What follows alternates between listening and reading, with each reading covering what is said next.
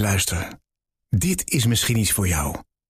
Denkproducties presenteert jouw snelste bijspijkerdag van het jaar. MBA in één dag met Ben Tigelaar. Ben praat je bij over leiderschap, organisatie, strategie en verandering in één dag. MBA in één dag met Ben Tigelaar.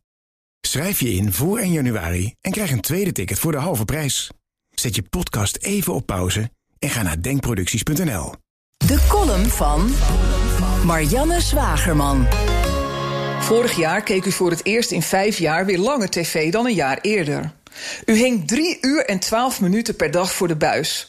De tijd die opging aan het kijken van Facebook-filmpjes op uw mobiel tijdens het wc-bezoek zit er daar niet eens bij. De cijfers hebben alleen betrekking op het aantal uren voor een ouderwets tv-toestel.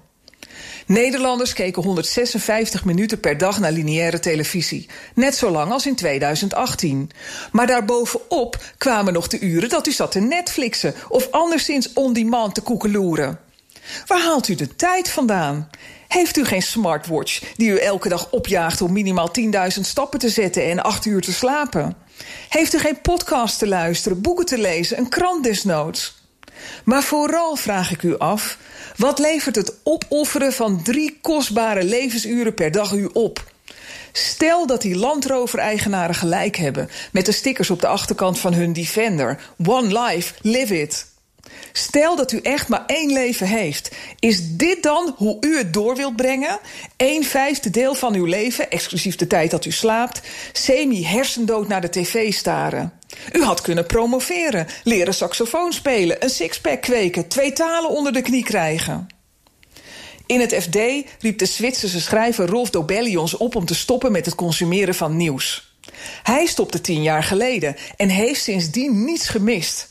Het volgen van zijn nieuwsdieet zou beter zijn voor de gezondheid. Want nieuws is verslavend, kost tijd en je hebt er niks aan. Hij vindt overigens met nadruk niet dat we onderzoeks- en achtergrondjournalistiek zouden moeten ontwijken. Daar moeten we juist tijd voor inruimen. Ik steun zijn pleidooi van harte. Pleur om te beginnen die tv de deur uit. Lees hoe echte oorlogen ontstonden, in plaats van kijken naar de volgende match in een oninteressante talkshowoorlog. Het enige nuttige van die hele oorlog is dat de NPO zich zo heerlijk in de voet heeft geschoten.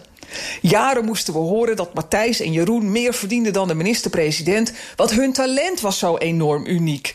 Nu blijkt het hele B-elftal, inclusief wat afgedankte veteranen, ook de Champions League te kunnen winnen op één. Columnist Marianne Zwagerman. Terugluisteren? Ga naar bnr.nl of de BNR-app. En daar vindt u ook alle podcasts. hey, luister. Dit is misschien iets voor jou. Denkproducties presenteert jouw snelste bijspijkerdag van het jaar. MBA in één dag met Ben Tigelaar. Ben praat je bij over leiderschap, organisatie, strategie en verandering in één dag. MBA in één dag met Ben Tigelaar. Schrijf je in voor 1 januari en krijg een tweede ticket voor de halve prijs.